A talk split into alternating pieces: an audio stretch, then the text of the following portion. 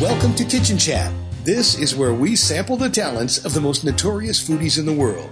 Get ready for a culinary journey that you won't find anywhere else. Here's the host of Kitchen Chat, Margaret McSweeney. Welcome to the special edition of Kitchen Chat, a taste of luxury, history, and hospitality. I'm your host, Margaret McSweeney, and let's visit the Pierre New York, a Taj hotel which has defined luxury and hospitality since 1930. As a frequent guest of the hotel and as a member of Les Dames d'Escoffier, I wanted to learn more about the history of this iconic place.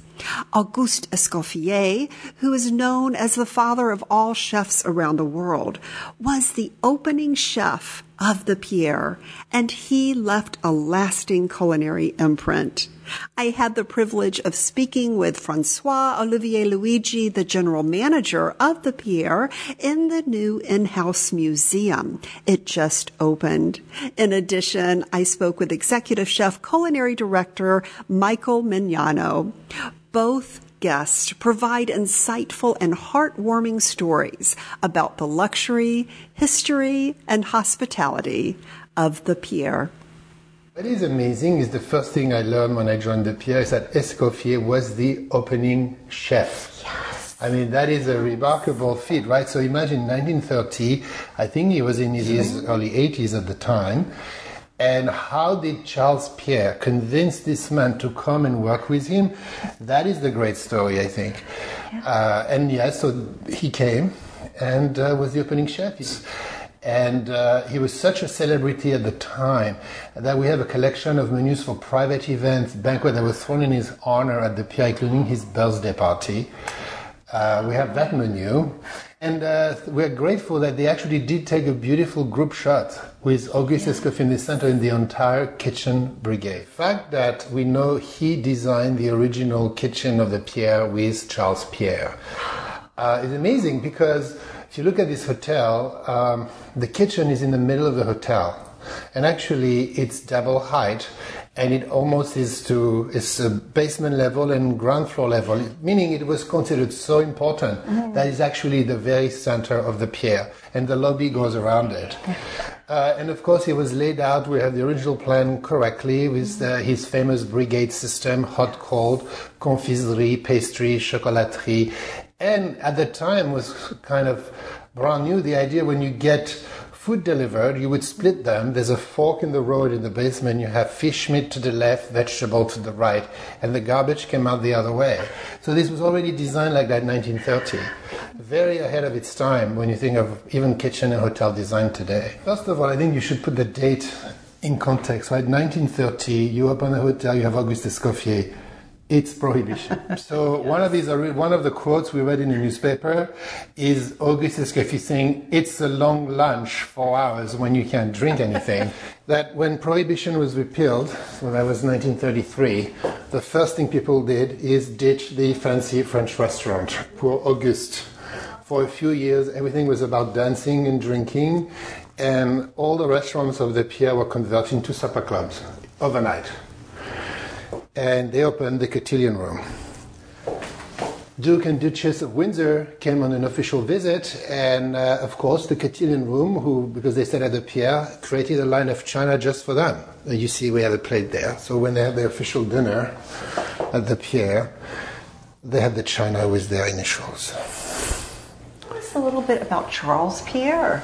Charles Pierre was a Corsican man, which is only interesting because I'm from Corsica. I guess I found that interesting. I love that. he was French, and um, it, the story you read in the newspaper of the time is that his family, uh, his father had a hotel in Monte Carlo.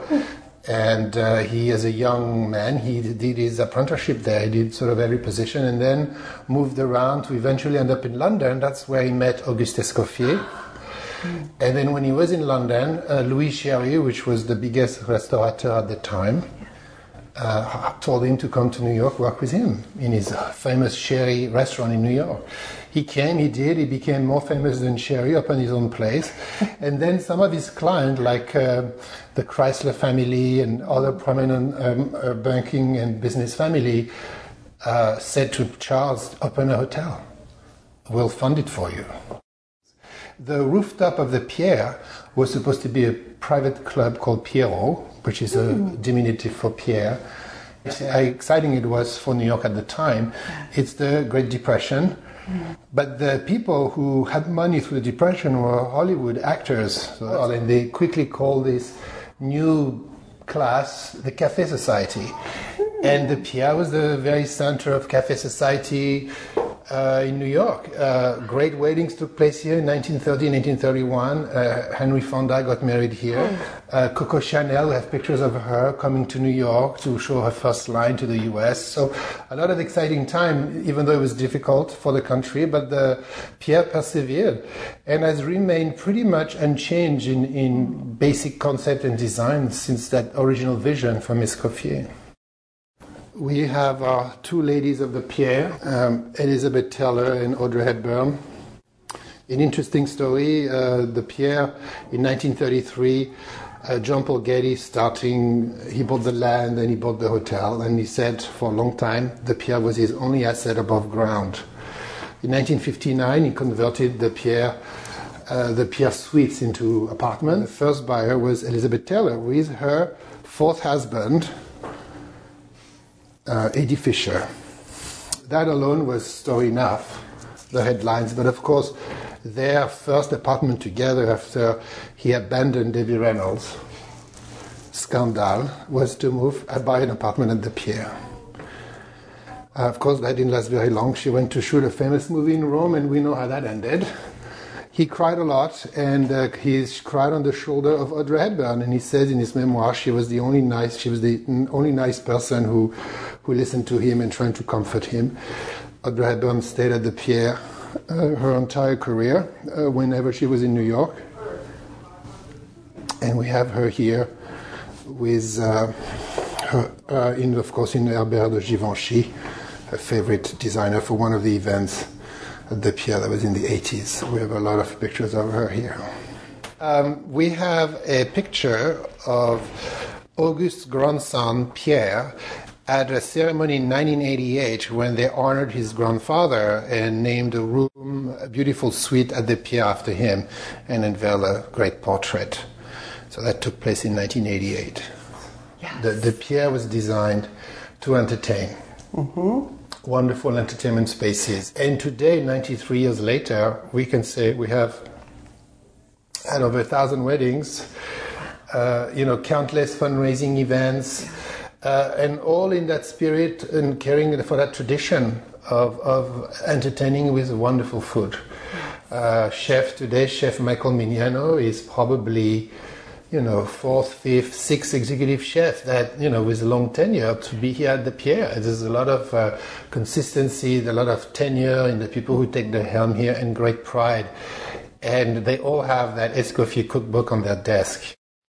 It was a pleasure to sit down with executive chef, culinary director Michael Mignano in the 2E Bar Lounge at the Pierre and discuss luxury, history, and hospitality. Escoffier is the unofficial father Yes. of cuisine, especially French cooking. And you know, I when I started cooking, you uh, work in a traditional brigade system, stagiaire, and you start from nothing, from just literally peeling potatoes and apples.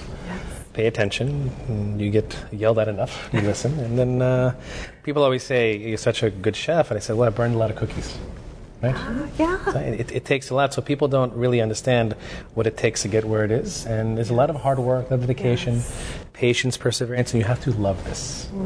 So I would think that Escoffier, being the father of the chefs in the world, it's uh, set the benchmark and stage for the whole culinary society. Absolutely, and also the French cuisine here in New York.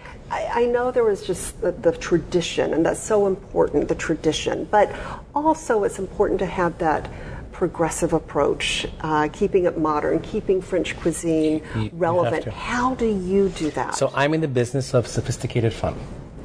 I love that. Right. Sophisticated fun. Okay, so everything we do is, you know, we have traditional methods and recipes, but we need to have fun with it. Yes. Food is playful, so it's it's a must.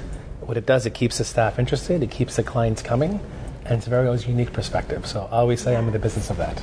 Speaking of sophisticated fun, um, of course, the Met Gala, I understand you created quite the amenities. Can you share with us about that? Yes. And no matter what I do, no matter what approach it is, even if it's a dish, it has to have a meaning or story. Yes. And the dish could be great, it could be tangible and tasty, but the story also assists. And sometimes chefs forget this that hmm. there should be something behind everything, a thought process. Mm-hmm. So with Met Gala, literally dissecting Karl Lagerfeld's life, and he had to work for the houses of Fendi and Chanel. So he would do his sketches, but he would rip them up. He would never keep anything. So whatever's found, it was dug in the garbage. So the whole thing, the show being called a line of fashion. So I'm thinking, how can I incorporate this meaning into what it is? So line, clothesline, hanging his drawings up to dry, illuminated. I sort of did that where the the edible prints of his drawings were edible chocolate. You can eat as little plaquettes. But one thing that, uh, little eccentric as Karl Lagerfeld was, the height and element of luxury to him was buttered toast. So part of the amenity I had soft European butter with little uh, small square one inch one inch piece of toast with a buttered knife so you can butter yourself. So every little nuance of the dish actually had a meaning for the Met Gala itself and for Karl Lagerfeld. I also want to briefly talk about uh, the cuisine in the backdrop of the Taj because the Pierre New York is a Taj hotel, and you have some Indian uh, fusion within the French. Having a good basis here with the history of the Taj mm-hmm. um, and the Pierre Hotel, having the Indian restaurant, the Pierre Grill, we're actually doing a sort of a relaunch of this history element of the Pierre Grill and putting these recipes and flavors into our new dishes. Again, having the same concept of sophisticated fun, yes. which which is my staple on everything yes. that, I, that, I, that I do here, and uh, working closely with my uh, executive sous chef Abhinav Sharma. He's very talented. He has a great palate, and he's from India. Mm-hmm. So working together with him, we're sort of reinventing what's already here. And I think now, you know, especially with um, society as a whole, if you look at James Beard, mm-hmm. their last couple of years, you've actually had nominees or winners that were Indian. Yes. So, and yeah, Manhattan is this big melting pot, right? You have all these cultures, and it's such a fantastic place to dine.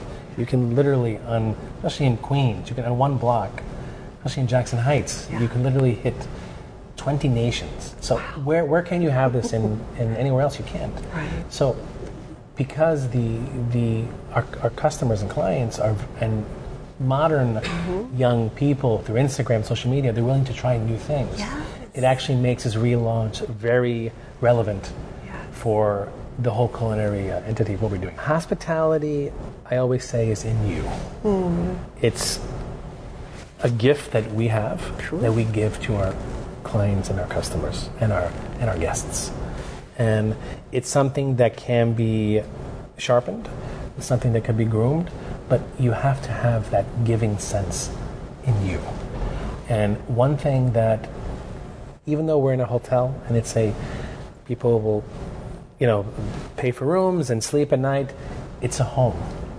Yes. So this is something that every employee, from the top to the bottom, has the same common language of this is our house that we're sharing with you. So as long as you have that mentality of everyone here, it's the best essence of hospitality is sharing your home. So this is something that Pierre does unequivocally very well, and we've done since 1930, and we will continue to do for another 100 years. Santiago is my most senior chef. He's been here since 1982. No, 81, I'm sorry. Okay?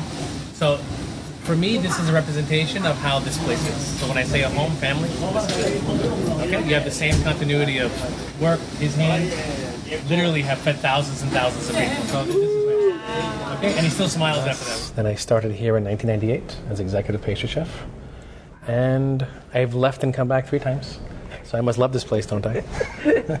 so, what is it about the Pierre in New York that you absolutely love? You know, it's the not just the tangible building itself, but it's the it's the people yes. and it's the brand. Yes. And I think this is timeless New York City luxury.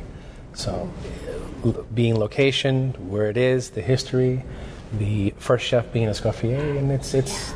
Very big shoes to fill. Oh, These little okay. details, you know, we, we don't expect the guests to notice. We just want them to have a wonderful time and ex- have a wonderful meal. But we all know as professionals that where it comes from and a lot of pride went into making it. Mm. We just hope the guests have fun. Well, I have been a guest many times here at the Pierre New York a Taj Hotel, and I will continue to come back. Yeah. Wonderful place for celebrations, delicious celebrations, I might add. And now the new edition of this beautiful Mm-hmm. museum. Thank you so much, Francois, for giving us a behind the scenes tour of the museum. You're welcome. And thank you for joining me today for the special edition of Kitchen Chat, a taste of luxury, history, and hospitality. For more information about the hotel, please visit thepierreny.com. And please visit me at kitchenchat.info. And always remember to take a moment and savor the day.